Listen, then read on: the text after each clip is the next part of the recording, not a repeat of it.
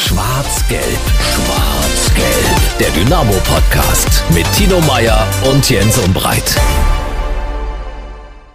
Schwarz-Gelb, der Dynamo-Podcast, das ist Ausgabe Nummer 6. Wir haben ein Auswärtsspiel am heutigen Tag, am heutigen frühen Abend, sage ich mal so, und frisch aus St. Moritz heimgekehrt nach Radeberg, darf man sagen. Tino Meyer. Tino, guten Tag. Hallo Jens, das hat sich sogar gereimt. Ja. Heimgekehrt nach Radeberg oder so ähnlich. Schöner Schüttelreim. Äh, du, es war erfolgreich, oder, mit dem Franz? Auf jeden Fall. Äh, der Vierer-Bob-WM-Titel geht wieder nach Pirna. Mhm zu Francesco Friedrich und seinem Team war so nicht zu erwarten, aber am Ende eine klare Sache, weil der Francesco Friedrich am Ende eben der nervenstärkste Fahrer gewesen ist. Und du hast nicht nur Eis gesehen, sondern du hast auch Eis gegessen äh, in der Schweiz, wie du mir berichtet hast und wie du mir auch ein Bild äh, geschickt hast. Was hat denn der Eisbecher gekostet? Der Eisbecher lag bei sieben Franken. Es waren äh, drei Kugel Vanilleeis, mein Lieblingseis. So viel Privatsphäre muss Klar. erlaubt sein. Und äh, es war auch äh, Sahne dabei und auch etwas äh, Gebäck, glaube ich, steckt da auch drin. Äh, schmale sieben Franken. Es war sozusagen der Nachtisch äh, am Samstagabend so als Vorbereitung auf den krönenden Sonntagabschluss dann an der Bobbahn. Wunderbar. Ja, wer hat, der kann.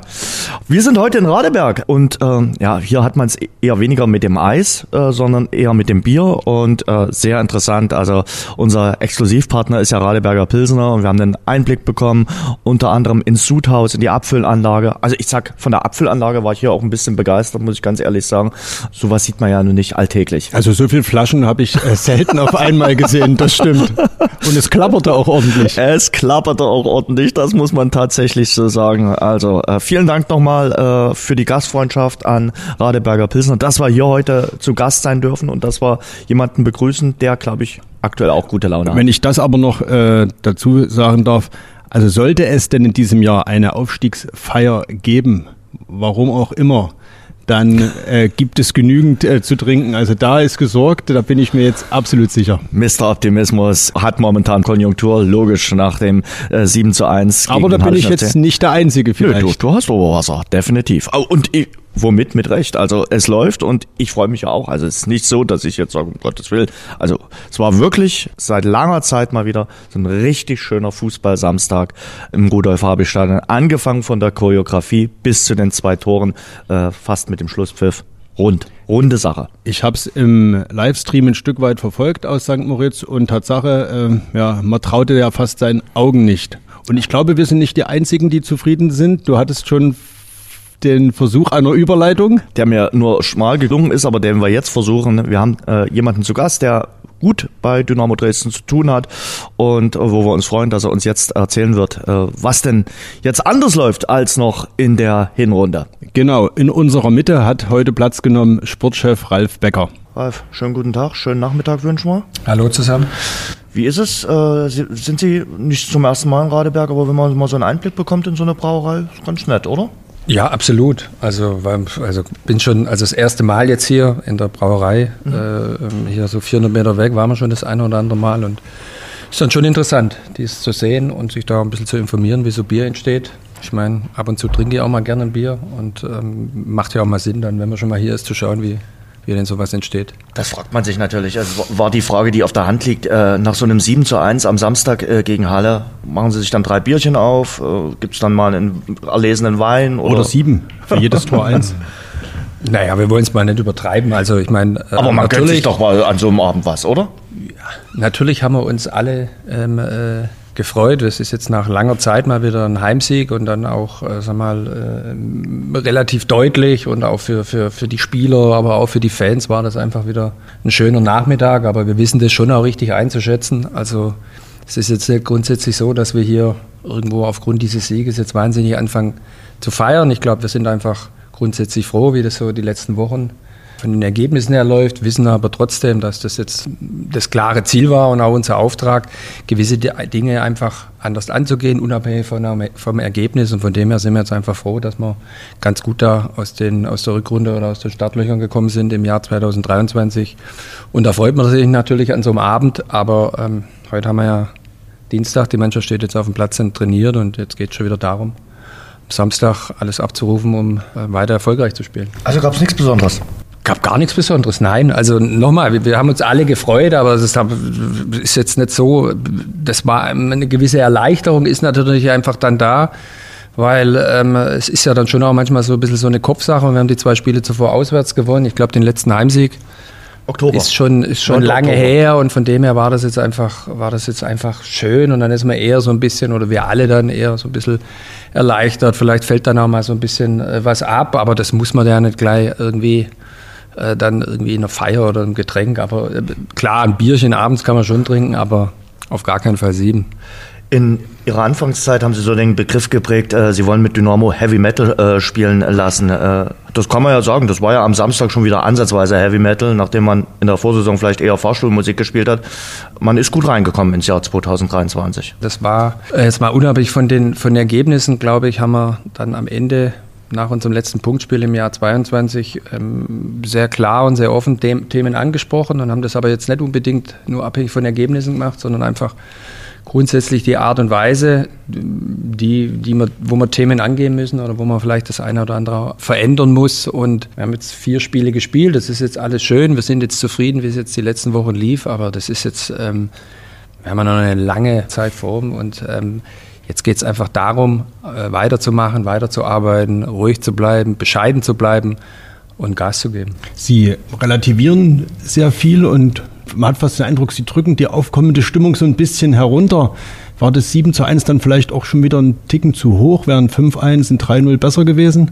Nee, ich glaube nicht, dass ich die Stimmung runterdrücke. Ich glaube, ähm, äh, wenn wir dann auch mal eine Phase haben, wo es nicht gut läuft und alle vielleicht dann hier schon verschiedene Szenarien an die, an die Wand malen, ist es ja dann auch meine Aufgabe, das nüchtern einzuschätzen. Genauso nüchtern schätze ich natürlich so einen Heimsieg ein. Also ähm, äh, das gehört dann irgendwie auch zu diesem Job dazu, dass man ähm, äh, sich bei allen, also es ist ein Tagesgeschäft, ein Wochengeschäft, Fußball, du hast alle sieben Tage spätestens ein Ergebnis, aber man sollte jetzt nicht den Fehler machen, ähm, äh, im Euphoriefall wie jetzt am Wochenende hier komplett heute durchzudrehen und wenn dann irgendwie mal am Wochenende wieder was schief läuft, hier alles in Schutt und Asche zu reden. Also das ist ein Teil der Arbeit, das realistisch einzuschätzen und auch bei diesem 7-1, das haben wir ja, glaube ich, auch alle betont, war beim MDR in der Halbzeit und wurde dann auch gefragt, da haben wir 3-0 geführt und äh, es gab auch viele Dinge in diesem Spiel, die sicherlich ähm, äh, trotz dieses hohen Ergebnisses, wo man sagen muss, ja, da haben wir vielleicht das eine oder andere Mal Glück gehabt oder da müssen wir uns dann auch steigern in den nächsten Wochen. Und ähm, das, das wissen wir und das wird aus so ein Ergebnis aufgearbeitet und äh, von dem her wissen wir, dass wir noch viel Arbeit vor uns haben. Das ist also so, immer so ein bisschen gegen den Strich, gegen die öffentliche Stimmung bürsten. Wir hatten ja die kritischen Fragen so ein bisschen bereitgelegt und jetzt liest hier ja, 7 klar, zu 1 und wir wollten Sie, gesagt, wir wollten Sie, die Fragen hier ein bisschen anders. Ja? Genau, wir wollten Sie, und jetzt sind Sie der strahlende Sieger und wir wollten Sie feiern und jetzt sind Sie so demütig und drücken so ein bisschen vorsichtig, wir müssen weitermachen. Ist ja richtig. Also wir haben ja ganz klar nochmal, und ich glaube, dass seit meinem ersten Tag, wo ich hier bin, ging es nie darum, um irgendwelche äh, Ziele äh, klein zu reden oder irgendwo zu sagen, wir wollen jetzt nicht irgendwie einen maximalen sportlichen Erfolg haben, ähm, das ist überhaupt nicht der Fall, aber trotzdem ist es ja auch ähm, äh, wichtig, dann bei, bei aller Euphorie die Dinge richtig einzuschätzen. Und wir haben in dieser Saison, unabhängig von dem Ergebnis jetzt am Wochenende, gab es viele, viele Phasen, auch in der Pause, da waren wir überhaupt nicht zufrieden. Wir waren alle mit dem Verlauf im Jahr 22 in Hinrunde nicht zufrieden. Da hat auch keiner irgendwie was schön geredet. Und jetzt haben wir uns viel vorgenommen.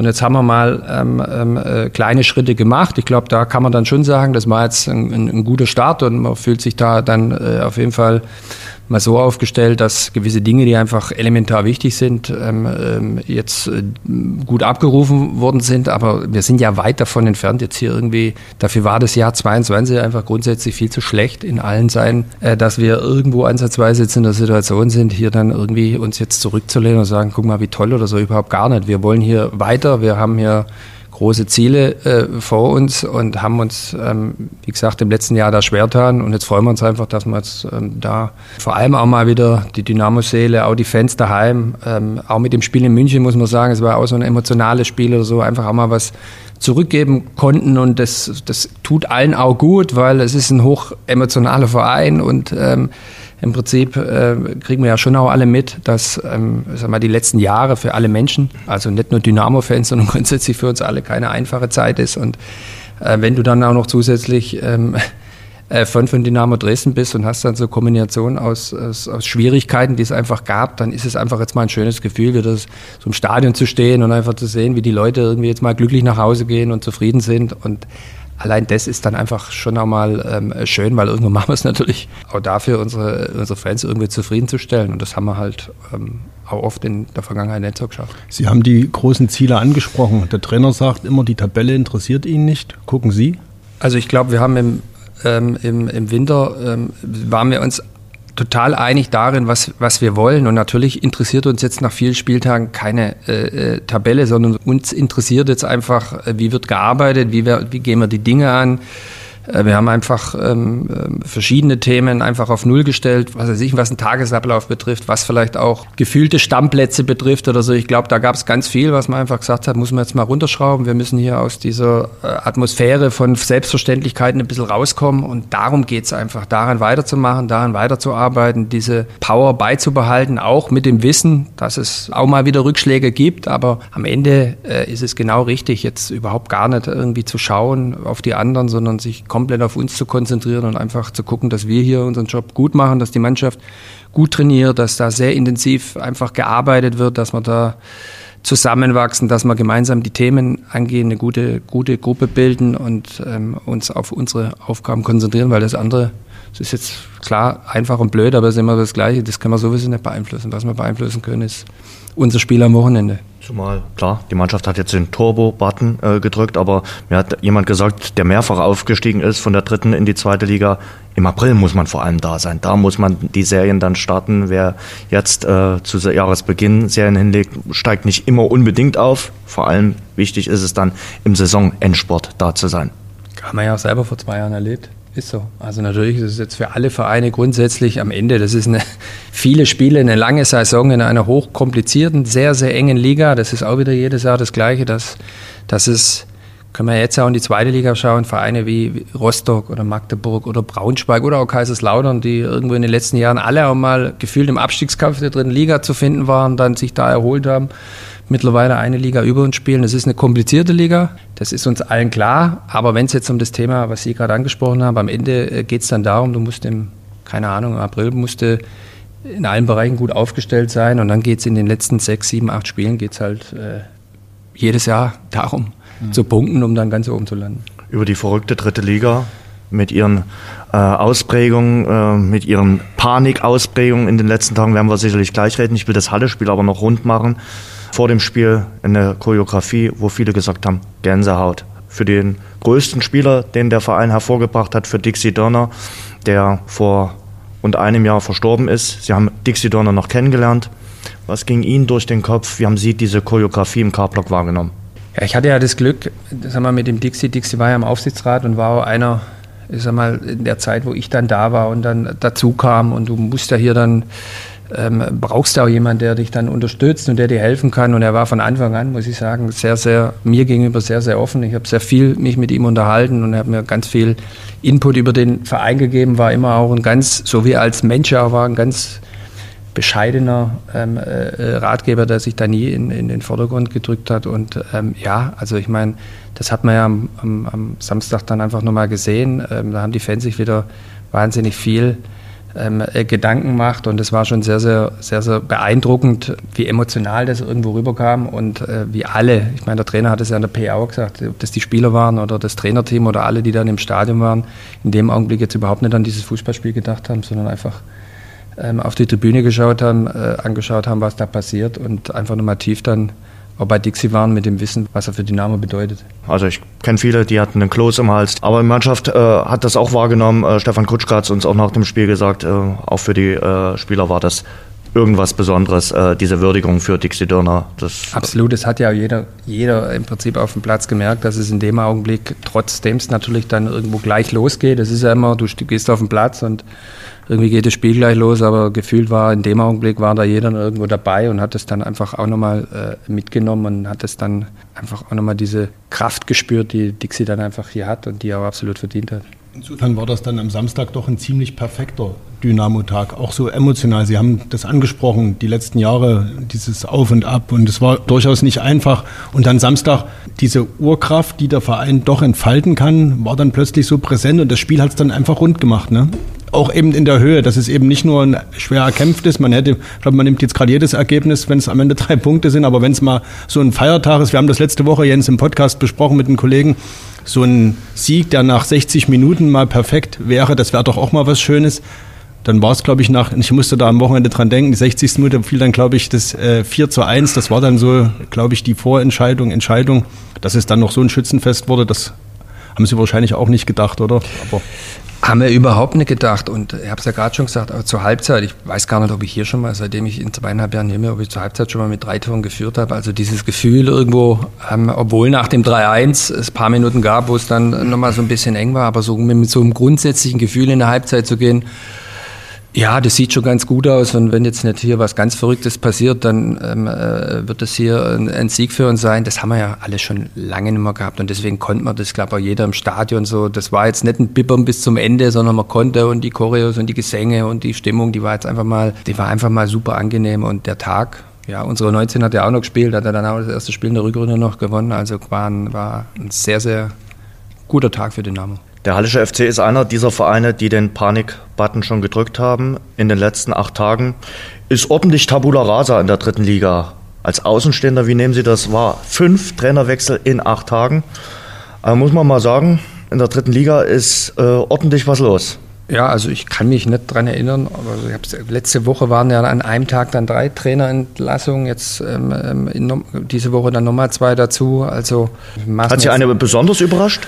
Ja, ich sag mal so, ähm, dass Dortmund jetzt den Trainer freistellt, nachdem sie in Ingolstadt gewonnen haben, ist sicherlich jetzt überraschend, aber man, man schaut ja nicht rein. Man mhm. weiß ja nicht, was es da für Themen schon im Vorfeld gab und grundsätzlich werden ja solche Entscheidungen oder sollten solche Entscheidungen ja auch nicht immer nur von diesem nackten Ergebnis am Wochenende ähm, äh, äh stattfinden. Aber man sieht halt einfach, kann ich mir ja gar nicht von freisprechen, sowas dann halt auch schon gemacht zu haben. Der Druck ist einfach groß und man ist dann immer wieder, man muss dann immer abwägen, macht man, macht man nicht. Dass es natürlich jetzt in, in äh, gefühlten acht Tagen fünf Trainer sind, das ist schon Wahnsinn. Also so jetzt mal auch, ähm, aber uns betrifft es nicht, wir sind super zufrieden und von dem her konzentrieren wir uns auf uns und die anderen, die werden schon alle, also jeder wird dann auch für sich dann schon wissen, was da gemacht wird oder was richtig ist. Das wollte ich nämlich gerade sagen. Sie sitzen äh, schön da und lehnen sich zurück und sagen, oh, seht doch mal, unser Markus Anfang ist immer noch mit dabei.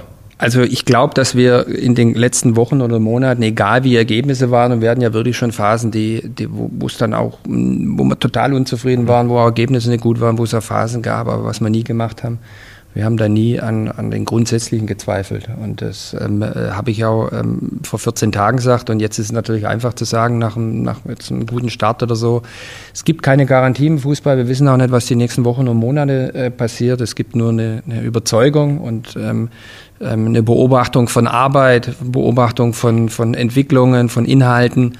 Und da ist einfach ähm, bei uns, auch bei mir, die Überzeugung sehr, sehr groß dass wir in dieser Konstellation äh, sehr gut aufgestellt sind und die Wahrscheinlichkeit, ähm, äh, gibt keine Garantie, aber die Wahrscheinlichkeit, erfolgreich zu, zu sein, so ähm, für uns absolut gegeben ist. Und deswegen werden wir gemeinsam versuchen, hier die Zukunft erfolgreich zu gestalten. Sie haben das ja tatsächlich im Oktober schon angesprochen und gesagt, äh, in der Konstellation werden wir weiterarbeiten, weil äh, der Verein ein Stück weit A, Kontinuität braucht und B, haben Sie gesagt, ähm, ein Trainer Markus Anfang immer erstmal Zeit braucht, ein sehr schwieriges oder komplexes oder schwer verinnerlichbares System spielt. Auch die Historie ja irgendwo ihnen recht gab, weil so geflügeltes Wort inzwischen ist, Markus Anfang kann Rückrunde. Nun scheint das ja genauso der Fall zu sein. Können Sie es einfach nochmal ausführen, was da so lange gebraucht hat? Weil es scheint ja Tatsache ein gewisses Muster zu sein. Ja, wobei ich glaube, das sind so verschiedene Faktoren. Also erstens, darf, erstens mal darf man nicht unterschätzen, dass nach dem Abstieg im Sommer so eine grundsätzliche Situation hier schon auch äh, nicht ganz einfach war. Also gerade auch Spieler, die letztes Jahr noch dabei waren, haben sich in der Vorrunde viele sehr, sehr schwer getan. Also ist das dann noch die, die, Nachwirkung des Abstiegs? Hundertprozentig. Also das hängt natürlich drin. Also das wird ja jeder bestätigen, der sag mal, äh, im Sport sich auskennt. Wenn du, wenn, du, wenn du so ein halbes Jahr hinter dir hast und gehst dann drei oder vier Wochen in Urlaub, sowas hängt einfach drin. Ähm, genauso wie eine Erfolgsserie dann irgendwo äh, auch nach dem Urlaub dann dir noch dieses, diese, dieses Beflügeln gibt und diese Lockerheit, um dann einfach ähm, ähm, gefühlt dann eher erfolgreich zu sein. Natürlich hängt es irgendwo drin. Dann der Abstieg, dann viele neue Spieler. Dann natürlich ein, ein, fußballerischer Ansatz, wo sehr viel inhaltlich gearbeitet wird, wo ähm, äh, sehr viel ähm, Themen einfach über die Zeit dann kommen. Und diese ganze Kombination aus, wir haben ja auch in der Vorrunde verschiedenste Gesichter von, von der Art des Fußballs gezeigt. Also wir haben am Anfang spektakulär teilweise gespielt, verloren, viele Tore geschossen, viele Tore bekommen und sind dann mal übergegangen in ein sehr destruktiven Fußballstil, wo wir ehrlicherweise die erfolgreichste Phase in der Hinrunde hatten, aber was eigentlich äh, langfristig gefühlt schwer ist, so weiterzumachen. Und als wir am Ende wieder versucht haben, Inhalte wieder mehr in den Vordergrund zu stellen, dann haben die Ergebnisse nicht mehr gestimmt. Und ich finde, man kann jetzt schon erkennen, und das hat gar nichts unbedingt mit dem Ergebnis zu tun, dass wir sehr klar an gewissen Prinzipien arbeiten, dass Markus da äh, die Vorbereitung in der Rückrunde des Trainingslagers, diese haben wir ja auch schon gesagt, für uns war das vielleicht dann einfach jetzt auch mit dieser WM Glück, dass wir im Winter eine ganz normale Vorbereitung hatten und ähm, einfach sich sagen, pass auf, wir wissen, wie wir Fußball spielen wollen, wir haben eine klare Idee und daran werden wir jetzt, jetzt sehr konsequent arbeiten. Ähm, das heißt jetzt nicht, dass man mal im Spiel gewisse Dinge anpasst oder umstellt, das gehört einfach im Fußball dazu, aber so gewisse Grundtugenden müssen einfach gegeben sein.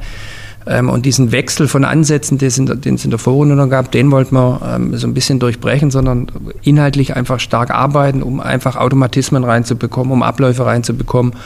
Und natürlich ist dann, sag mal, umso länger du zusammenarbeitest, äh, die Wahrscheinlichkeit größer, dass das dann irgendwie automatisch sich dann auch verinnerlicht.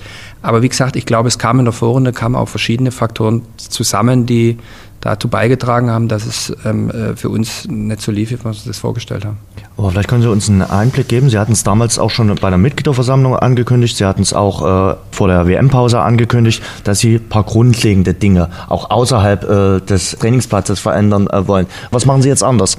Das soll dann immer nie so rüberkommen, als wenn jetzt die Spieler äh, von mir aus in der Hinrunde sich ähm, nicht so verhalten hätten, wie man sich verhalten muss. Aber grundsätzlich geht es ja darum, wir haben bei uns ein, ein sehr neues, modernes Trainingszentrum. Wir haben super Bedingungen bei Dynamo. Also wir haben, wenn man es böse ausdrückt, haben wir natürlich für das, was in der Vorrunde dann am Ergebnis rauskam, waren, sind die Möglichkeiten einfach zu gut. Und irgendwann kommt ja der Punkt, wo wir uns dann auch mal sagen müssen, und da können die Spieler teilweise auch gar nichts dafür, aber wir als Verein müssen einfach sagen, okay, pass auf, äh, ähm, äh, wir müssen jetzt einfach Dinge hier so ein bisschen anpassen. Das heißt, wenn wir halt gewisse Trainingsmöglichkeiten haben oder vielleicht auch Regenerationsmöglichkeiten, aber ähm, äh, es darf jetzt nicht so sein, dass das irgendwie alles selbstverständlich ist. Also wir müssen wieder anfangen, äh, sag mal, so ein bisschen das Einfache nach vorne zu kehren. Also ähm, äh, das, nochmal, das ist heute normal von mir aus, dass jetzt irgendwo ein Zeugwart oder vielleicht auch ein Teammanager viele Dinge vorbereitet. Und wir waren halt mal irgendwo an dem Punkt, dass wir gesagt haben, okay, lass uns das jetzt einfach äh, nicht mehr normal sein, sondern lass mal schauen, dass die Jungs ähm, ihre Schuhe wieder selber machen, ihre Tasche wieder selber packen, ähm, früh da sind, früh wieder gehen. Und das hört sich dann immer so, soll nicht populistisch sein oder soll auch nicht so, ja, jetzt endlich greifen sie mal durch, aber einfach wieder so diesen Fokus, ähm, wenn man einfach das Gefühl hat, es läuft hier nicht so, wie wir uns das wünschen, dann muss man einfach diese ganzen Dinge einfach mal äh, wieder zu runterdrehen. Ich glaube, wir haben auch intensiver trainiert, wir haben auch härter trainiert, wir haben einfach diese Themen einfach, heute ist ja auch viel wissenschaftlich und auch viel trainingswissenschaftlich. Und da sind wir, glaube ich, gut aufgestellt, aber irgendwo kam so der Punkt, wo wir gesagt haben, wir müssen jetzt hier einfach mal alles alles wieder ähm, wirklich auf Null drehen und wieder auch ein bisschen mehr nach vielleicht nach dem eigenen Gefühl gehen. Und, und das Gefühl war einfach so, das muss sich hier ein bisschen grundsätzlich ändern. Einfach nur, dass auch jeder merkt, jeder Spieler merkt. Und ich glaube, das hat auch jeder gemerkt, dass sich Themen ändern. Es ging einfach nur um dieses Bewusstsein zu schärfen. Und ich glaube, das haben wir ähm, als ein Baustein dann halt mit aufgenommen, dass man gesagt hat, weil uns ist es schon klar, dass wir hier ähm, im, im, Verein arbeiten, wo eine hohe Erwartungshaltung ist und der wollen wir auch gerecht werden. Und du musst dann irgendwann mal halt die Themen sehr komplex ansprechen, muss sagen, pass auf, so wird schwierig aus verschiedenen Gründen und dann müssen die Themen einfach neu besprochen werden und dann musst du da durch und das gibt es vielleicht auch den einen oder anderen, vielleicht auch im Team, der vielleicht da ein Problem mit hat oder das eine oder andere nicht gut findet, aber ähm, am Ende haben wir jetzt diesen Leistungsfaktor, der ja immer besteht, aber einfach alles nochmal so ein bisschen auf den Tisch und alles nochmal neu betont. Auch eigentlich gefühlt keine Stammplätze mehr gehabt, jede, alles so in Frage gestellt, äh, alle irgendwo über, über das Leistungsprinzip genommen und bis jetzt, glaube ich, fahren wir ganz gut damit, dass das alles irgendwo so ein bisschen ähm, einen neuen Schwung erhalten hat. Haben Sie ein Feedback aus der Mannschaft wahrgenommen? Einzelne Spieler? Meldet sich da jemand hier an SMS, an Sportchef Daumen hoch oder WhatsApp ist es ja inzwischen oder kommt der Mannschaftsrat dann und sagt, das ist jetzt vielleicht eine Aktion zu viel gewesen, können wir da, wir versprechen auch, dass wir uns alle Mühe geben. Ist das so banal oder ist das alles, ja. läuft das subtiler ab?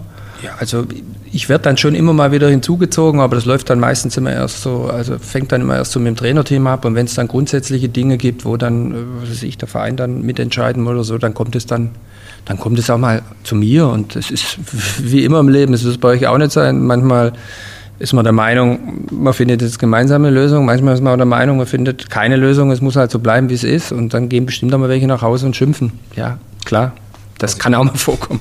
Geschimpft wurde im äh, Herbst viel. Äh, kein Wunder. Es gab nur eben sechs Siege. Das war für die Ambition oder für die Ansprüche, die man selbst hatte, zu wenig. Ähm, Sie haben es gerade schon gesagt. Die Mannschaft wurde hinterfragt, hat sich sicherlich selbst hinterfragt, der Trainer hat sich hinterfragt. Wie sieht's bei Ihnen aus? Haben Sie für sich dann auch festgestellt, vielleicht haben, haben wir irgendwas im Herbst falsch eingeschätzt, vielleicht haben auch wir irgendwie, also Sie in Ihrem Bereich Fehler gemacht? Und ja, wenn ja, welche? Also, also das beinhaltet ja so eine so eine, so eine Analyse, mhm. dass du, äh, sag mal, ergebnisoffen einfach die ganzen Themen ähm, äh, hinterfragst. Und das ist halt in unserem Bereich oder in meinem Bereich. Konkret? Geht, naja, du, du fragst halt alle Leute, die operativ da tätig sind. Also du musst, du hinterfragst jede einzelne Personalie eines Kaders. Das ist ganz normal, dass du einfach durchsprichst. Planungen, Ideen, was ging auf, was ging nicht auf. Dann besprichst du auch das Team, was im Sport arbeitet, das ist der Trainer, das ganze Trainerteam, alles, was drumherum erläuft. Das tust du ganz offen einfach alles ähm, äh, besprechen. Und wir haben da so eine Gruppe zusammen, glaube ich, wenn dann der Markus mit dem Flo und dem, und dem Scholle, der, der Christian Walder und ich. Also ich glaube, wir schaffen das schon, regelmäßig zusammenzusitzen und sehr offen ähm, auch Themen anzusprechen, wo man extrem unterschiedlicher Meinung ist. Und wir gehen auch mal aus dem Raum und keine Ahnung, vielleicht ist es dann auch ein, zwei Tage mal ein bisschen ungemütlich, aber das ist einfach wichtig für uns alle. Also ich glaube, davon profitiert jeder, weil wir wissen, dass wir da vollstes Vertrauen ineinander haben können. Aber wichtig ist natürlich auch, alle Ideen, weil jeder versucht ja in seinem Bereich die Entscheidung so gut wie möglich zu treffen. Aber wenn man jetzt von mir aus, nehmen wir mal irgendwie, ist ja egal, eine Transferidee hat und irgendwas geht nicht auf, dann ist es ja wichtig, ja, die Themen zu besprechen, weil am Ende ähm, nochmal Fehler, ob das egal wer es ist, es geht gar nicht darum. Fehler passieren immer, wenn du jeden Tag viele Entscheidungen treffen musst, da sind immer Fehler dabei. Schlimm ist nur, wenn du halt irgendwo versuchst, ähm, äh, Fehler nicht zu korrigieren oder von, von, den, von den eigenen Fehlern ähm, abzulenken. Und ich glaube einfach oder würde jetzt mal behaupten, dass wir da grundsätzlich schon so eine Atmosphäre haben, vor allem innerlich. Das ist wichtig, weil im Fußball kann man natürlich auch nicht alles, also kann mich jetzt schlecht hier hinsetzen, weil Fußball findet natürlich in der Öffentlichkeit statt. Manchmal müssen die Themen sehr ehrlich und sehr hart auch intern besprochen werden und nicht alles dann ähm, äh, sagen wir, nach außen besprochen werden. Aber grundsätzlich, ich meine, ich habe ja auch mit euch dann auch immer regelmäßig Austausch und Kontakt. Wenn es Sachen gibt oder wenn es Kritikpunkte gibt, dann ist es total legitim und dann müssen die angesprochen werden und dann gibt es ja immer irgendwo eine Antwort. Ich glaube, nur so funktioniert es, weil keiner ähm, wird irgendwie nur erfolgreich sein. Also Phasen gehören dazu. Aber da vielleicht ganz kurz der Einschub, dann machen wir mit Dynamo weiter, weil ich es gerade gesagt habe, äh, Fußball muss intern stattfinden. Das ist gerade das große Thema, was überall wabert und man spricht mit so vielen. Also ich finde das ja gut, äh, dass er sich so geäußert hat. Äh, ich sag mal, Leute, die im Fußballbusiness drin sagen, sagen, um Gottes Willen, das, Gott sei Dank bin ich nicht, gerade nicht beim FC Bayern. Finden Sie das gut, was Manuel Neuer gemacht haben oder finden Sie es schlecht? Tja, also wenn ich jetzt wahrscheinlich ähm, äh, Geschäftsführer bei Bayern München wäre, würde ich es würde jetzt schlecht finden. Aber sagen wir, als Außenstehender, also Manuel Neuer ist natürlich in Deutschland schon eine der größten Persönlichkeiten der letzten 10 bis 20 Jahre. Und man muss natürlich, wenn er dann irgendwas sagt, muss man ihm schon, die Stellung hat er einfach verdient. Und da ist er auch, glaube ich, von seinem Intellekt und von seiner ganzen Vorgehensweise einer, der jetzt nicht emotional irgendwas mal rausschießt. Und wenn er dann sowas anspricht, dann sollte man sich schon, und das werden die Bayern intern bestimmt auch machen, um dann mal tiefer nachzufragen, was ist denn da vielleicht irgendwo als Botschaft dabei, wo man sich vielleicht dann auch mal ähm, äh, fragen muss, ob da vielleicht das eine oder andere ähm, äh, vielleicht nicht ganz falsch ist, aber dieser Weg, und da verstehe ich natürlich Verantwortung, du hast jetzt, ich meine, bei Bayern, ich meine, jede Woche gefühlt immer, äh, keine Ahnung, wirst zehnmal hintereinander deutscher Meister und dann im elften, und dann hast du mal vier schlechte Wochen und irgendwie denkst du, alles bricht zusammen, das ist schon ein wahnsinniger Druck da und dass die Verantwortlichen das unglücklich fanden vielleicht jetzt in dieser Phase, das kann ich total verstehen, aber ich meine, Bayern war ja immer, das muss man ja schon sagen, ein absoluter Weltklasseverein, der aber immer dieses Menschliche ähm, ganz hoch gehalten hat. Und vielleicht ähm, kann das schon sein, dass sich da gewisse Dinge ein bisschen verschoben haben. Und ob man das dann so öffentlich ansprechen muss, das weiß ich nicht. Aber ich würde jetzt mal sagen, Manuel Neuer ist jetzt nicht dafür bekannt, dass er irgendwie hier, keine Ahnung, Quacksalber ist oder viel redet. Also für uns als Journalisten war das natürlich toll, äh, ein unverstelltes ich, ja. Interview zu bekommen, wo jemand mal wirklich gerade ausspricht, äh, was er denkt. Das könnten wir bei Dynamo eigentlich auch mal einführen, Jens, oder? Einmal im Quartal ein Spieler, der... So vorbei an allen Pressestelle oder so, so überraschend morgens die Zeit. Ja, das ist, dafür ist es, ich, ich verstehe das, weil wir, wir machen ja was Unterschiedliches. Also ich versuche in meiner Funktion dafür zu sorgen, dass Ruhe im Verein herrscht, dass alles an dem Ziel arbeitet, dass irgendwo auch vielleicht mal Dinge, alles dann irgendwo intern bleibt. Ihr habt ja ganz andere Aufgaben. Also ihr müsst ja, ich meine. Also für Unruhe wollen wir nicht sorgen, naja, aber, aber, wir würden natürlich gerne zum Beispiel, was, im Fünfer, was in dem Fünfer sportlichen Kreis da im Herbst besprochen wurde, das ja, ja, würde, würde mich schon und, interessieren. Und Schlagzeilen, das ist ja euer Job. Ich meine, wer will denn, es ist auch gar nicht bös gemeint. Wenn es bei uns nicht gut läuft und Dinge funktionieren nicht, dann ist es ja eure Aufgabe, das irgendwo,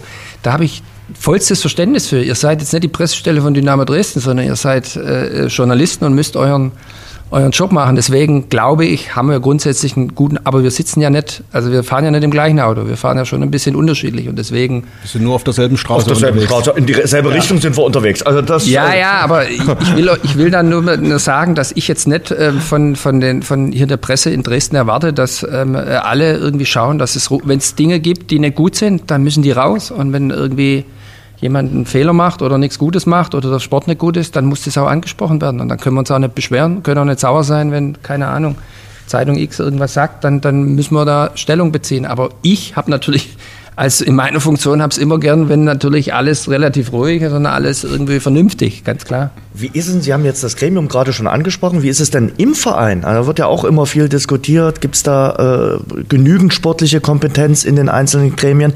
Die Geschichte, mit wem Sie sich austauschen, Trainerteam, äh, haben Sie gerade schon erwähnt, Christian Walter. Und sonst?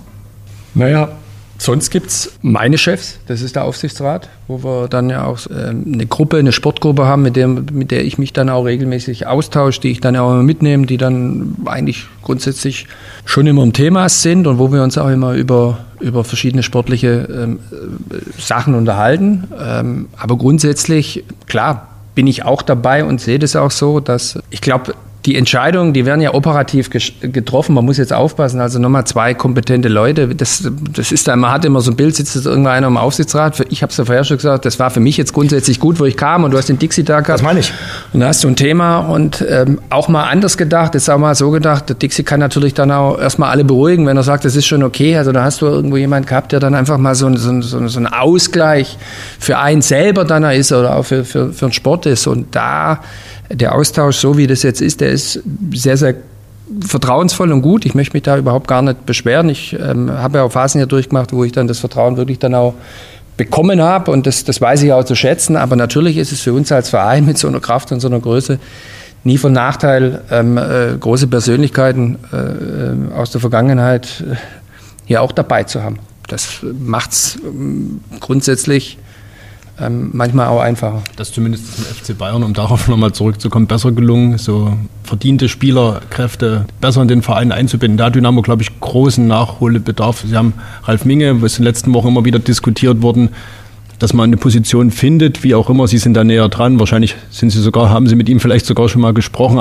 Aber dass man in dem großen Verein eine Funktion, einen Posten, wie auch immer, kann ja auch eine Beratertätigkeit findet, um einfach seine Kompetenz auch zu integrieren im Verein bin ja dazu gefragt worden zum Ralf, habe meine Meinung gesagt. Ich will das jetzt gar nicht so grundsätzlich ähm, äh, sag mal, auf Einnahme beziehen, genau, sondern Persönlichkeiten, genau. die jetzt hier für Ulf Dynamo stehen, so die hier Beispiel. eine wahnsinnige Power haben und bin ja auch, ich lebe seit zweieinhalb Jahren und ich lerne natürlich irgendwo auch immer dazu. Ich komme ja nicht hierher und weiß irgendwo, da wisst ihr viel besser, wie so eine Dynamo-Seele tickt und wie vielleicht hier gewisse äh, bestimmte ähm, Themen irgendwo sind. Da komme ich ja auch erst so Schritt für Schritt rein. Also ich habe auch mein Bild, was du am Anfang hast. Das wird ja dann auch immer so ein bisschen ganz normal auch korrigiert oder du musst dich da so ein bisschen äh, reinkommen. Und da, ich bin total dabei. Also ich glaube, wir, und da kommt nicht nur dieses sportliche Jahr, was einfach schlecht war, sondern ich glaube einfach, das ist auch durch diese politischen Geschehen in den letzten zwei, drei Jahren umso wichtiger, ähm, weil alles, was jetzt Unbisse betrifft, es ist ein größeres Thema. Es geht nicht nur über, über Spiele gewinnen am Wochenende oder nicht gewinnen, sondern irgendwo müssen wir schauen. Wir sind ja für viele Leute äh, viel, viel mehr als das nackte Ergebnis am Wochenende. Und da Persönlichkeiten zu haben, die für den Verein stehen, wo auch Leute sich identifizieren können und die dann auch eine Botschaft verkünden können für alle, die dann, die dann irgendwo zusammenführt. Absolut. Also habe ich gesagt, bin ich auch der Meinung, ist auch wichtig für uns mal zu schauen, dass wir da vielleicht wieder bisschen was hinbekommen. Eine der jüngeren Identifikationsfiguren, wenn man das so sagt, ist Kevin Proll. Wie haben Sie denn den wieder nach Dresden bekommen? Das war ja die große Überraschung. Das passt ja so in die Dynamo-Euphoriewoche 1860, Proll, Halle, das ging dann wirklich relativ äh, zügig. Ich bin ja dann auch noch eine Woche vor dem Transferschluss gefragt worden. Das war dann überhaupt gar nicht in der Vorbereitung. Und auf einmal, äh, Montag haben wir gespielt in München, Dienstag war Transferschluss und dann Donnerstag, Freitag ging das dann irgendwo los mit dem Kontakt und äh, Probleme da und grundsätzliche Einschätzungen bei uns. Und dann haben wir das sehr, sehr schnell intern besprochen und mit Kevin dann gesprochen. Ging die Hände im Aufsichtsrat schnell hoch? Eine ja. 9 zu 0 Entscheidung, oder? Ja, weiß ich gar nicht. Ob's, nee, da waren wir, glaube ich, noch acht Leute. Also wir haben jetzt, glaube ich, erst den neunten dabei, aber das muss ich ja grundsätzlich sagen, so die Unterstützung. Also ich kann mich jetzt nicht beschweren, auch bei Sachen, die dann falsch waren oder so. Das ist jetzt seltenst der Fall, dass da jetzt irgendwie jede Personalie da irgendwie 5 zu 4 endet oder irgendwo hart diskutiert wird. Also die Rückung schon da und beim Prollo. Aber unabhängig davon, der Stefan hat am Wochenende ein super Spiel gemacht und das ist ja genau das, was wir vorher gesagt haben. Ähm, äh, wir wollen hier keinem irgendwas schenken und keiner irgendwie, weil er mal vielleicht vor einem Jahr oder vor zwei Jahren oder vor drei Monaten einen super Job gemacht hat, kriegt dann hier irgendwo einen Freifahrtschein. Wir wollen eine gute Konkurrenz haben. Ich glaube, die haben wir jetzt auf fast allen Positionen im Tor, aber auf dem Feld und alle müssen immer schauen, dass sie sich am Limit bewegen, dass sie gut trainieren, dass sie am Wochenende vor allem dann auch äh, das abrufen, was sie unter der Woche trainieren und äh, von dem her sind wir jetzt froh, dass dass Kevin jetzt auch wieder dabei ist und auch seinen Teil dazu beitragen wird, dass wir da eine schöne Konkurrenzsituation haben. Stefan Triljacza ist auch so ein Fall, der auch im Winter ein bisschen was geändert hat äh, in der Winterpause, ein bisschen äh, paar Kilo runtergenommen hat und das tut ihm gut. Und äh, ja, er spielt bislang auch ein starkes Jahr 2023 ist auch ein Fakt. Das vergisst man ja. Bei den 7-1 reden man alle, alle über die Offensivspieler, aber auch er war ein Fakt dafür, äh, dass Dynamo so einen klaren Sieg dann am Samstag eingefahren hat. Ein ganz wichtiger Faktor. Also alle, die im Stadion waren, haben gesehen, also ich glaube in der ersten Halbzeit will man sagen, dreimal wirklich mit der herausragenden Paraden ähm, äh, das Tor verhindert hat. Und äh, vor vier Monaten so ein Spiel, keine Ahnung, äh, wie dann irgendwo sowas gelaufen äh, äh wäre mit, mit, mit, was ich vorher gesagt habe, mit so einem Lauf und mit dem Kopf oder so. Und jetzt hat er uns da, ich finde, er hat ein, ein sehr, sehr gutes Spiel gemacht. Ich finde auch, dass er eine, eine gute Ausstrahlung hatte. Und ähm, das ist ähm, äh, alles gut. Er hat auch seine Erfahrungen in der Hinrunde gemacht, hat vielleicht das eine oder andere auch unterschätzt was, was bei Dynamo auf ihn zukommt. Und jetzt geht es einfach darum, gut zu trainieren, alles dafür zu tun. Und am Wochenende war das eine, eine, eine klasse Leistung. Aber alle reden natürlich über den Rotzlöffel, über Amor Aslan. Sie haben es ja mitbekommen. Ja, der Trainer, der, ja, ja, klar. So ein bisschen Rotzlöffel hat, weil ich gesagt habe zu ihm, ja, du musst doch nicht immer nur egoistisch sein und selber die Tore machen, du musst doch mal auflegen. Dann hat er gesagt, was ist Trainer, konntest nicht über die Bande gucken? Ich habe gesagt, na, ist in Ordnung, alles klar, merke ich mir, heute darfst du das, morgen darfst du schon nicht mehr.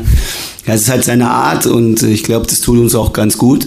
Aber Sie haben ja auch vorgesorgt äh, für den Sommer. Äh, wenn man den äh, Medien, speziell der Bild trauen kann, dann sind Sie für alle Fälle gewappnet. Was ihn betrifft, er ist jetzt der Führende in der Torjägerliste. Also ich sag mal, die Laie, da können Sie sich auf die Schulter klopfen, die hat sich bislang äh, bezahlt gemacht. Keine Frage, dass, dass ähm, Ammo das äh, sehr, sehr gut macht. Jetzt wieder drei Tore geschossen, hat ein wahnsinnig torgefährlicher Mittelfeldspieler. Also er hat einfach eine unheimliche Quote und braucht nicht viele Torchancen, um ähm, Tore zu schießen und tut uns einfach wahnsinnig gut, klar.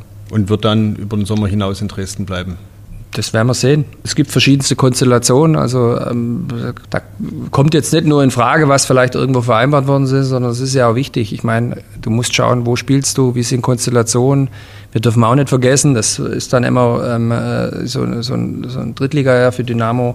Das ist ähm, kein Plusgeschäft und am Ende muss halt alles dann auch immer äh, langfristig auch ein bisschen Sinn machen. Also ich, wir haben natürlich über viele Themen Gedanken gemacht und haben auch versucht, gewisse Dinge abzudecken. Aber am Ende geht es darum, auch ähm, gute und vernünftige Entscheidung zu treffen, die den Verein auch noch, äh, sagen wir nicht nur dieses Jahr, sondern auch die nächsten Jahre dann in, in einer Situation lassen, dass es, dass es vernünftig ist und dass das dann auch alles wirtschaftlich vernünftig ist. Inwieweit ist bei so einem Spielervertrag, sei es im Sommer jetzt oder auch im Winter, die Liga abhängig oder ist Dynamo dann doch ein Fund, wo man ein Stück weit Liga unabhängiger agieren könnte?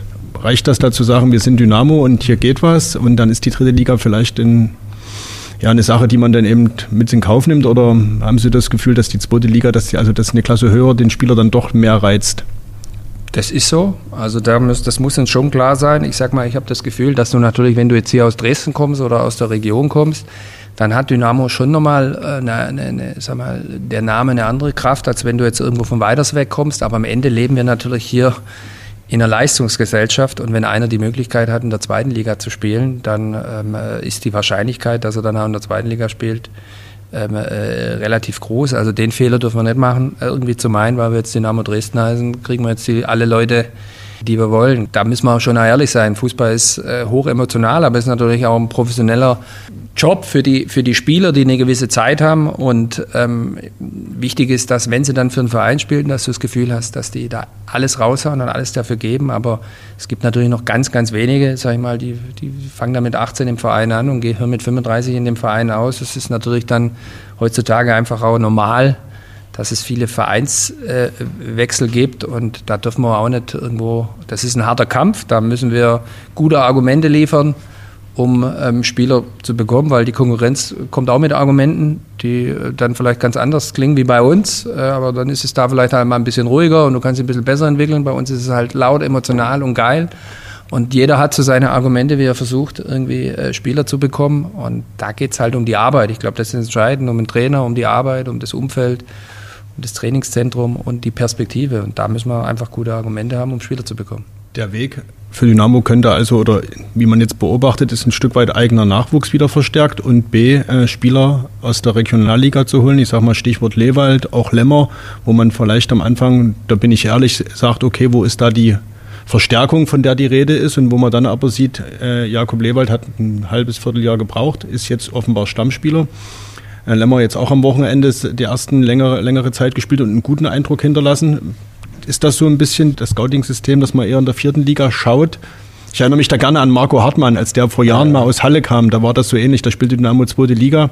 Marco Hartmann wurde verpflichtet und alle haben sich gefragt, okay, was will Dynamo mit denen? Okay, da wird den Kader vielleicht auffüllen. Und das war dann, wenn wir über die Identität sprechen, Mentalität, war das ja so einer der prägenden Spieler der letzten fünf bis sieben, acht Jahre, die Dynamo hatte.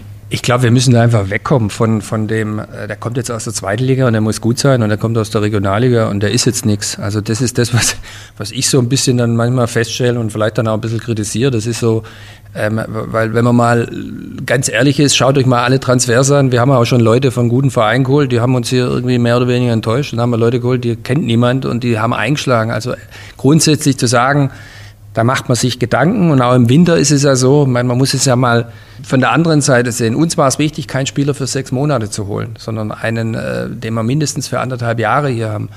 Äh, dann wirst du von der dritten Liga, ich sag mal, äh, keinen Spieler bekommen, der mit uns jetzt hier, also das ist ausgeschlossen, von der zweiten Liga irgendeinen auszuleihen, der vielleicht jetzt ein halbes Jahr nicht gespielt hat. Also für ein halbes Jahr wollten wir, also am Ende, wenn man, das, wenn man die Bausteine so ein bisschen zusammenbaut, dann kommt man schon darauf, dass man sagt, und da kann man auch bei den anderen Vereinen schauen, also richtig gute junge Spieler aus der Regionalliga zu verpflichten, ist wahrscheinlich als Drittligaverein eine hohe Wahrscheinlichkeit, um dann hoffentlich einen guten Spieler zu bekommen. Weil, wie gesagt, wir wollten jetzt nicht für sechs Monate irgendeinen vom Zweitligaverein ausleihen, der vielleicht in der Hinrunde kein Spiel gemacht hat, sondern wir wollten einen haben, der aus dem Spielen kommt, der regelmäßig spielt und von dem wir überzeugt sind, dass er uns eine gewisse Zeit oder mindestens mal anderthalb Jahre, beim Jakobs sind es zweieinhalb Jahre, helfen tut. Und da, da schließen sich ja verschiedene Dinge irgendwo aus. Also dieser Zweiligaspieler, der, der äh, gar nicht gespielt hat, der kam für uns gar nicht in Frage, weil der hat ja gar keine Praxis gehabt. Also wir so wollten ein bisschen Erfahrung aus der Winterpause im vergangenen Jahr. Das ist, muss man ganz ehrlich feststellen. Ich meine, wir haben äh, nach, der, nach dem Aufstieg und nach eigentlich der anständigen Hinrunde in der zweiten Liga mit dem, mit dem Weg, den wir auch offen gesagt haben, dass wir auf junge Spieler, dass wir Spieler entwickeln wollen. Und wir haben das erste Spiel gegen HSV gehabt, das zweite Spiel in Hannover. Wir haben zweimal unten gespielt, dann war das Transferfenster zu und dann haben wir drei Tage später gegen Hansa Rostock eine Klatsche daheim gekriegt und da war es halt vorbei mit irgendwelchen Gedanken machen oder vielleicht dann noch zu sagen, müssen wir vielleicht nochmal irgendwo korrigieren, weil ein paar Dinge vielleicht doch ein bisschen zu riskant sind. Und sicherlich ist es so, und die Erfahrung habe ich äh, hier jetzt hundertprozentig gemacht und würde ich auch so nimmer machen, dass ähm, einfach die Wucht und die Power manchmal schwer zu vereinen ist mit Entwicklung in einem Abstiegskampf. Wenn man jetzt in der dritten Liga eine gute Rolle spielt, ist es vielleicht was anderes, weil dann bist du, hast du mehr Erfolgserlebnisse und hast vielleicht dann auch eine Mannschaft, die dann eher gewinnt und die ein bisschen offensiver spielt. Aber diese Kombination aus Abstiegskampf, Druck und Entwicklung, das muss man ganz ehrlich sagen, das ist lange gut gegangen letztes Jahr, aber am Ende ist uns das um die, war das ein Fehler, keine Frage, und hat dann auch dazu mitgeführt, dass uns dann, wo es dann eine Nervenschlacht wurde, dass uns dann zu wenig Leute dann ähm, äh, nervlich da waren, die diese Schlacht dann bestehen konnten. Jetzt ist das Transferfenster auch in diesem Jahr äh, zu. Mal kurz durchgeatmet und gesagt, boah, endlich der Wirbel weg. Äh, das Telefon klingelt etwas weniger.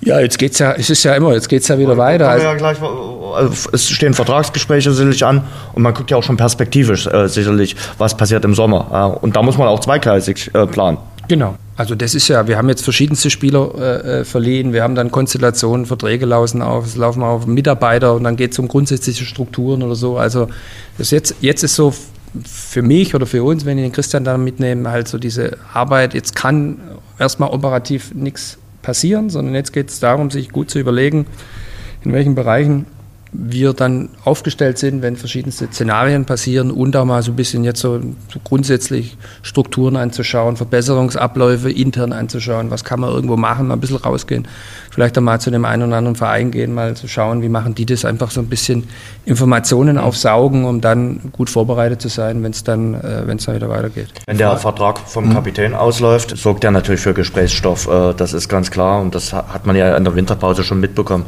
Wie ist denn der Stand in der Causa Tim Knipping aktuell? Der Stand ist ganz klar. Ich glaube, der war von den, der war eigentlich immer ganz klar. Wir haben Gespräche geführt. Ähm, ähm, das ist jetzt drei, vier Monate her, wo es einfach darum ging, Möglichkeiten abzuklopfen, wie kann eine Verlängerung aussehen. Und da waren wir uns halt, was überhaupt nicht schlimm ist, waren wir uns halt nicht ganz einig, für welche liegen dann irgendwelche Verträge dann stattfinden. Und dann sind wir auseinandergegangen und dann war das total okay, weil, weil der Tim ein absoluter Vollprofi ist. Der will alles dafür tun, um maximalen Erfolg zu haben. Und wir wissen das und am Ende ähm, äh, haben wir alle das maximal große Interesse, die Saison erfolgreich zu gestalten. Und was dann noch passiert, das, das werden wir dann irgendwo mal sehen. Aber das ist jetzt meiner Meinung nach überhaupt gar kein irgendwie Hindernis oder irgendwo ein Thema. Wir sind da sehr klar und ich glaube, der Tim hat jetzt, war glaube ein, zwei Spiele draußen, kam jetzt rein, hat es sehr, sehr gut gemacht, bringt seine Leistung, alles gut. Bin da mit der Entwicklung zufrieden. Und gilt das auch für alle anderen auslaufenden Verträge, dass das jetzt eigentlich ergebnisoffen ist, dass da jeder auch die Chance hat, sich mit einer guten Rückrunde, egal wie die Saison jetzt platzmäßig endet, für einen weiteren Vertrag zu empfehlen? Oder gibt es auch schon abgeschlossene Überlegungen, wo Sie sagen, da müsste jetzt schon viel passieren, dass wir da verlängern, weil wir vielleicht auch eine neue Qualität reinbringen wollen, eine neue Art Fußball zu spielen auf einzelnen Positionen? Ich glaube, das sollte man nie machen. Also, so wie Sie es erst gesagt haben, ist ja total richtig. Also, jeder hat ja die Möglichkeit, in den, in den nächsten Spielen einfach sich durch Leistung einfach so zu präsentieren, dass es irgendwie grundsätzlich klar ist, dass man gerne weiterarbeitet. Also, wir haben schon, also wir haben ja ein paar Leihspieler, dann haben wir natürlich ein paar auslaufende Verträge, aber grundsätzlich haben wir schon ähm, auch fürs nächste Jahr viele Spieler unter Vertrag, unabhängig jetzt auch von den, von, von den Ligen. Es ist jetzt nicht so, dass hier ein großer, ein riesen Vakuum besteht, aber alle, wo Verträge auslaufen, natürlich ähm, äh, schauen wir da irgendwo genau hin und jetzt ist die Runde losgegangen. Ich glaube, das habe ich schon nach drei, vier Spielen dann immer gleich ein Fazit zu ziehen. Das ist mir dann irgendwo so schnell. Jetzt lasst uns einfach mal, keine Ahnung, acht bis zehn Spiele absolvieren und dann werden wir mal schauen, in welche Richtung sich irgendwelche Dinge entwickeln. Auch das ist ein Punkt.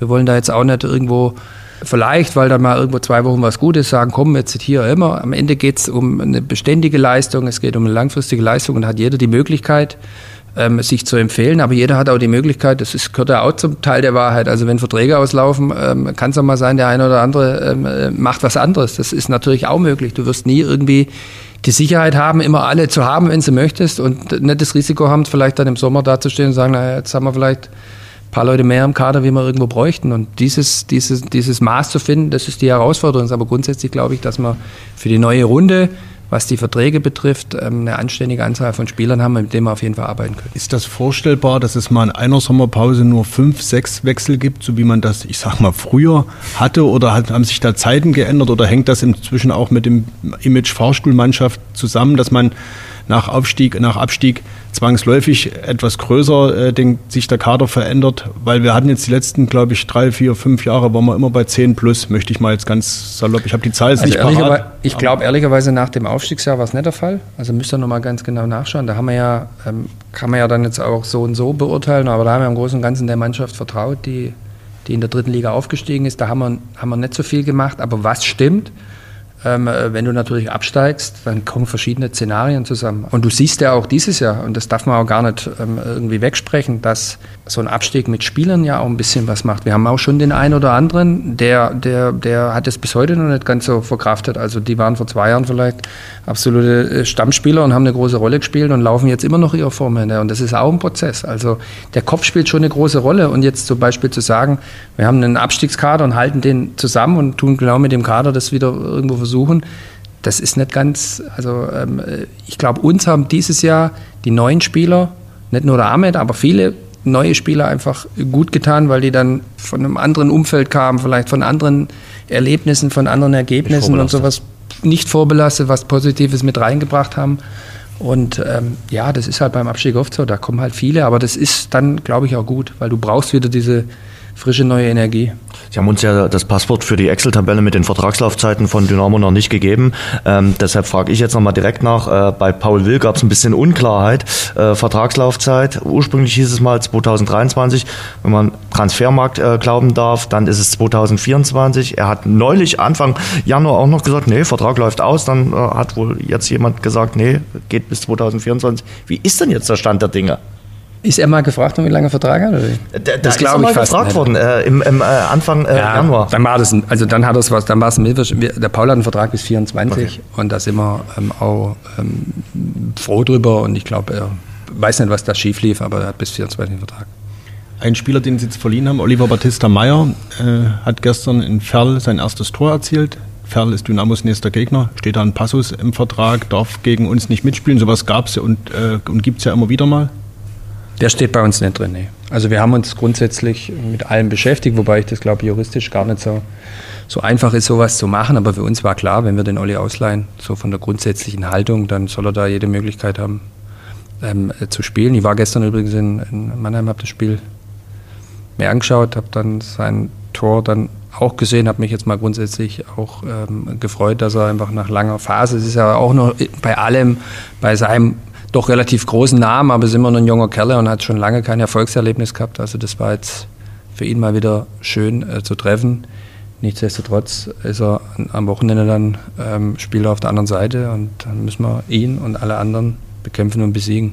Wie sehr fühlen Sie denn jetzt schon vor in Sachen Sommer? Es ist ja für Sie jetzt wieder noch eine angenehmere Situation, wenn man jetzt drei Spiele nicht gewonnen hätte äh, und im Mittelfeld könnte man eher für die dritte Liga planen. Jetzt ist der äh, Rückstand zum Relegationsplatz geringer geworden. Wir hatten es gerade schon gesagt, man plant äh, zweigleisig. Wie viele Vorgespräche führen Sie jetzt schon mit potenziellen Neuzugängen? Also wir haben bis vor bis vor ein paar Wochen waren wir ja total in der Planung, ähm, was die Rückrunde betraf. Und da muss man jetzt auch, ich habe es ja gerade schon gesagt, wir haben für den Sommer, wenn man jetzt mal die verschiedensten Positionen durchgeht, haben wir überall ähm, äh, Spieler unter Vertrag. Wir haben jetzt kaum irgendwelche Personalien, wo jetzt irgendwie gar keiner irgendwo mehr da ist. Und das, was im Sommer gemacht werden muss, egal für welche Liga, äh, das muss einfach sitzen und es muss so gut wie möglich sein. Natürlich beschäftigen wir uns mit Namen und tun da auch gewisse Dinge beobachten, aber wir werden jetzt ähm, ich verspüre da überhaupt gar keine, gar keine Eile oder gar keinen Druck. Ganz im Gegenteil, ist vielleicht auch eine Erfahrung, ähm, äh, wenn man es mal grundsätzlich, die Sachen, die dann gemacht werden müssen, die müssen, die müssen einfach sitzen und man weiß ja gar nicht, es gibt so viel Unbekannte für Sommer, das betrifft nicht nur uns, das betrifft auch alle anderen Mannschaften, betrifft so viele Sachen, die zusammenkommen. Und wenn ich sag mal, vielleicht jetzt irgendein auslaufender Vertrag von irgendeinem ganz interessanten Spieler, dann will ich nicht ausschließen, dass man vielleicht dann irgendwie in den nächsten ein, zwei Monaten sagt, komm, das machen wir jetzt halt einfach mal schon. Aber ähm, äh, ich glaube, dass es eher darum geht, das, was dann gemacht wird, mit allergrößter Überzeugung zu machen. Und das kann dann auch ein bisschen länger dauern. Wie ist Ihr Gefühl beim Trainer? Da gibt es ja die These, wenn Markus Anfang in Dresden Erfolg hat und dann ein höherklassiger Verein anfragt, dann ist er sofort weg, weil Dresden ist jetzt das klassische Sprungbrett und wenn der Absprung erfolgen kann, dann würde er das wahrnehmen. Sie kennen das ja aus Kiel. Ja, These, das hört sich für mich so. Also das war ja schon besondere, eine besondere Situation, als der Markus hier, hier, hier Trainer wurde. Und ähm, wir beide kennen uns jetzt auch schon ein bisschen länger, haben auch in, in Kiel schon zusammen gearbeitet und haben dann auch die ganze Zeit ein Verhältnis gehabt und auch sagen wir, in der schwierigen Phase irgendwie einen guten Austausch gehabt, der grundsätzlich der Markus ist nicht hier. Ich meine, es ist ähm, im Fußball, man kann nie irgendwas grundsätzlich ausschließen. Aber ich glaube, ihr habt ja auch schon auch wahrgenommen, dass es darum geht, grundsätzlich ihm auch darum geht, mal gerne langfristig irgendwo was aufzubauen. Also äh, ja, das ist so, das darf man ihm aber auch nicht für übel nehmen, äh, wenn du dann irgendwie nach Kiel gehst von der, von der U17 von Bayer Leverkusen und zwei Jahre später der Relegation zur Bundesliga ähm, äh, stehst und der erste FC Köln kommt um die Ecke, sein Verein aus der Heimat, zu sagen, das ist für mich ein Traum, da will ich hin. Aber es sind jetzt ein paar Jahre vergangen, es ist auch ein bisschen was passiert und grundsätzlich glaube ich, ähm, so, so Faktoren wie Vertrauen, wie, wie ähm, ähm, guten Austausch miteinander, ein gutes Gefühl mit, den, mit, mit dem Team, mit, ob das sein Trainerteam ist oder auch die Leute, mit denen er äh, arbeitet. Ich glaube, da verschieben sich einfach auch so ein bisschen Sichtweisen, weil wir haben, wir alle, aber vor allem auch er, viele Erfahrungen gemacht in den letzten Jahren. Wenn wir hier mal in der Situation sind, dass es hier gut läuft oder das, weil am Ende Jetzt haben wir gerade darüber geredet, welche Themen gab es vielleicht im, im, im Herbst irgendwo. Jetzt reden wir schon darüber, das ist dann irgendwie das Sprungbrett für irgendwas nehmen. Jetzt gehen wir mal davon aus, das ist uns auch klar, wir haben klar beide definiert, 24, 25 muss Dynamo in der, in der zweiten Bundesliga spielen. Das ist unser klarer Auftrag und den nehmen wir auch an mit dem Wissen, ähm, ähm, dass, es, dass wir daran auch gemessen werden. Und wenn wir das schaffen, dann glaube ich, will er ähm, hier äh, auch die nächsten Schritte gehen und will ja wirklich dann mal äh, mit was aufbauen. Also ich gebe ja gerne mein Gefühl wieder vom Trainingslager äh, von der Türkei vor Weihnachten. Da hatte ich genau dieses Gefühl schon, äh, wenn ich sage, er ist angekommen, klingt das so, als hätte das eine Weile gebraucht. Nee, aber schon, dass er sich wohlfühlt und dass er hier nicht nur auf der Durchreise ist und das als normalen Job abtut und wartet auf ein besseres Angebot aus einer höheren Liga, sondern ich schon das Gefühl hatte, da ist eine gewisse Identifikation mit der Arbeit hier vor Ort, mit den Menschen hier vor Ort und mit der Mannschaft, mit der er Tatsache was aufbauen möchte. Man hört das ja manchmal so oder bildet sich das als Journalist ein, dass man da zwischen den Zeilen was hört und man kann sich ja Tatsache auch nicht immer so verstellen. Und ich hatte das Gefühl, doch, da ist, er meint es ehrlich und das ist jetzt nicht nur ein Warten, bis der Berater irgendwo mit einem besseren Angebot kommt bist einfach ein guter Journalist. Nein, es ist so. Nochmal, ich glaube einfach, dass es, dass durch verschiedenste Themen einfach ähm, äh, das jetzt nicht unbedingt darum geht. Der, wir arbeiten hier beim, beim hochemotionalen, ähm, fantastischen Fußballverein, der gerade auch durch das letzte Jahr in einer sportlichen schwierigen Situation war und immer noch ist. Und äh, aber hier irgendwie was gemeinsam zu erreichen, was aufzubauen, was was äh, bewegen zu können, auch was Dauerhaftes irgendwo gestalten zu können. Ich glaube, es gibt wahrscheinlich wenig reizvollere Aufgaben in einem schwierigen Club, in einem schwierigen Umfeld, aber das hier zu packen, ähm, ich glaube, das ist für Markus auch eine Sache, da das kann für ihn, na gut, Lebensaufgabe hört sich dann immer so groß an, aber das kann dann schon mittel- oder langfristig das sein, was, was er einfach machen möchte. Wir haben über das Trainingszentrum gesprochen, über die Möglichkeiten, über die Bedingungen, wir haben über das Umfeld gesprochen. Gibt es noch so strukturelle Bausteine, wo Sie sagen, das fehlt Dynamo noch, da gibt es Nachholbedarf, um dauerhaft sportlichen Erfolg zu haben? Jetzt könnten Sie sagen, wir brauchen fünf Millionen mehr, da würde ich bessere Spieler verpflichten können, aber so, so wenn man mal das Geld, das ist immer notwendig, ein Stück weit außen vor lässt, fehlt was Strukturelles vielleicht noch. Also ich glaube, das ist ja auch, das ist ja unsere Aufgabe. Also natürlich, also ohne dass ich jetzt direkt was im Kopf habe, es gibt bestimmt einige Dinge, die wir, wo wir uns verbessern können in allen Bereichen. Und du musst dir ja immer wieder die Frage stellen, also wenn ich jetzt mal den sportlichen Bereich nehme, musst du ja immer alles dann hinterfragen, wenn es dann ums ganze Team geht und alle ähm, Zusatzbereiche, die dann irgendwo dazukommen. Da gibt es viele Sachen, das tun wir ständig dann hinterfragen, was können wir da noch besser machen, was können wir da verändern. Und natürlich kann auch der Verein, er immer bestimmt, gewisse Abläufe besser machen und äh, verändern. Also ich glaube, ohne dass ich jetzt irgendwas Spezielles habe, aber Natürlich, also du wirst jetzt nie, Zeiten ändern sich und irgendwie, irgendwie die Themen, die vielleicht mal vor zehn Jahren gut waren, die sind dann halt zehn Jahre später nicht mehr gut. Und dann musst du auch, wenn du mithalten möchtest, äh, so aufgestellt sein und so offen sein, zu sagen, okay, das war damals jetzt gut, aber jetzt haben sich das geändert. Konkurrenz macht so und so. Und wenn wir mithalten wollen, müssen wir halt auch ein paar Themen ändern. Klar, das wird uns wird jedes Jahr, wenn wir uns da Du musst nicht jeden Mist mitmachen, aber du musst dich schon jedes Jahr irgendwie fragen, ob das jetzt noch so geht oder ob man vielleicht auch mal ein paar Themen angehen muss oder ändern muss. Ich glaube, der Dynamo-Fan schaut jetzt wieder lieber auf die Tabelle als noch vor äh, drei Wochen. Äh, anders als Sie. Sie schauen ja nicht auf die Tabelle. Äh, Sie rechnen ja noch nicht. Aber das wird sicherlich irgendwann auch jetzt mal dann demnächst kommen. Also natürlich schaue ich mal am Wochenende, wenn ich irgendwo bin, ich gucke mir schon auch eine Tabelle an, aber ich sitze jetzt nicht da und rechne dann irgendwo durch, okay. weil am Ende, das ist ja immer, wenn wir anfangen, wir müssen uns auf uns konzentrieren. Und wenn du operativ arbeitest und da ob man den Trainer nimmt, wir müssen schauen, dass die Sachen, die wir ändern können, dass die gut sind. Und das bringt mir nichts, wenn ich mir irgendwie anschaue, wer am Wochenende spielt und mir wünscht, dass das Ergebnis mhm. so ist und das Ergebnis ist so und das Ergebnis ist so und am Ende wir aber kein Ergebnis erzielen. Also wenn wir unsere Sache gut machen, dann müssen die anderen schon auch viele Dinge gut machen, um dann irgendwo ähm, besser zu sein. Und das können wir ja beeinflussen, unsere waren, Arbeit. Waren Sie heute in der Kabine oder näher an der Mannschaft dran, um einfach vielleicht so Atmosphäre wahrzunehmen nach so einem 7-1, weil ja vielleicht die Gefahr besteht, jetzt doch leicht die Bodenhaftung zu verlieren, wenn es nach Ferl geht oder besser gesagt nach Paderborn unter dem Motto, wer soll uns jetzt noch aufhalten? Also, dass man da wieder die Sinne schärft oder ist das gar nicht notwendig?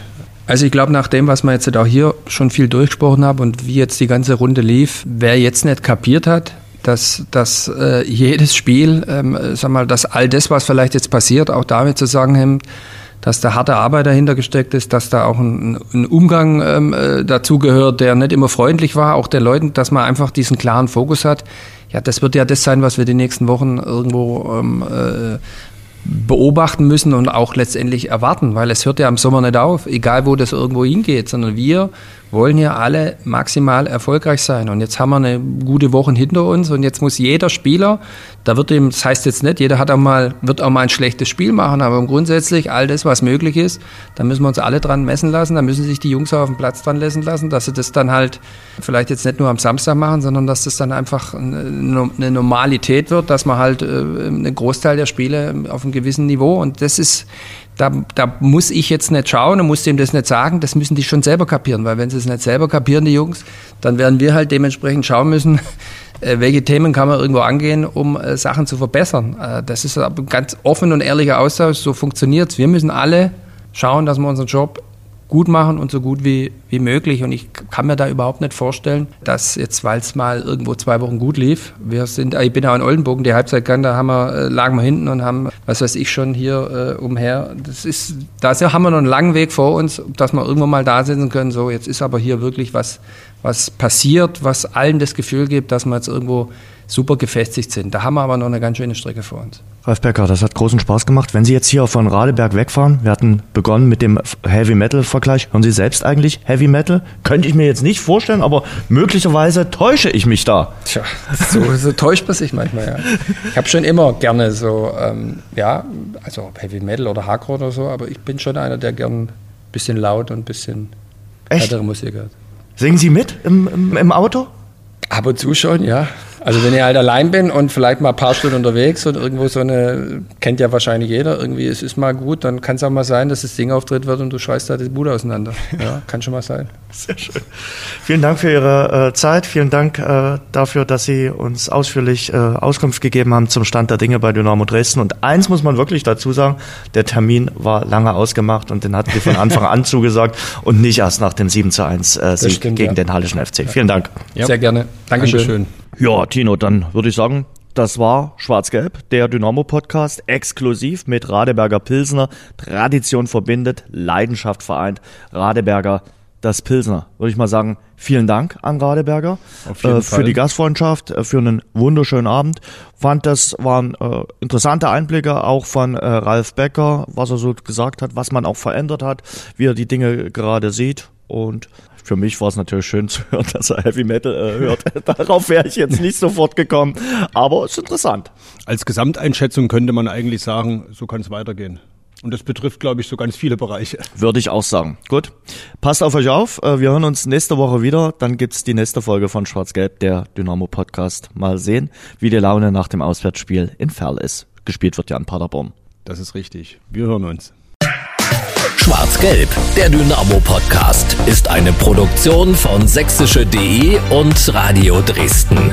Abonniert uns bei Spotify, Apple Podcasts und überall dort, wo es gute Podcasts gibt.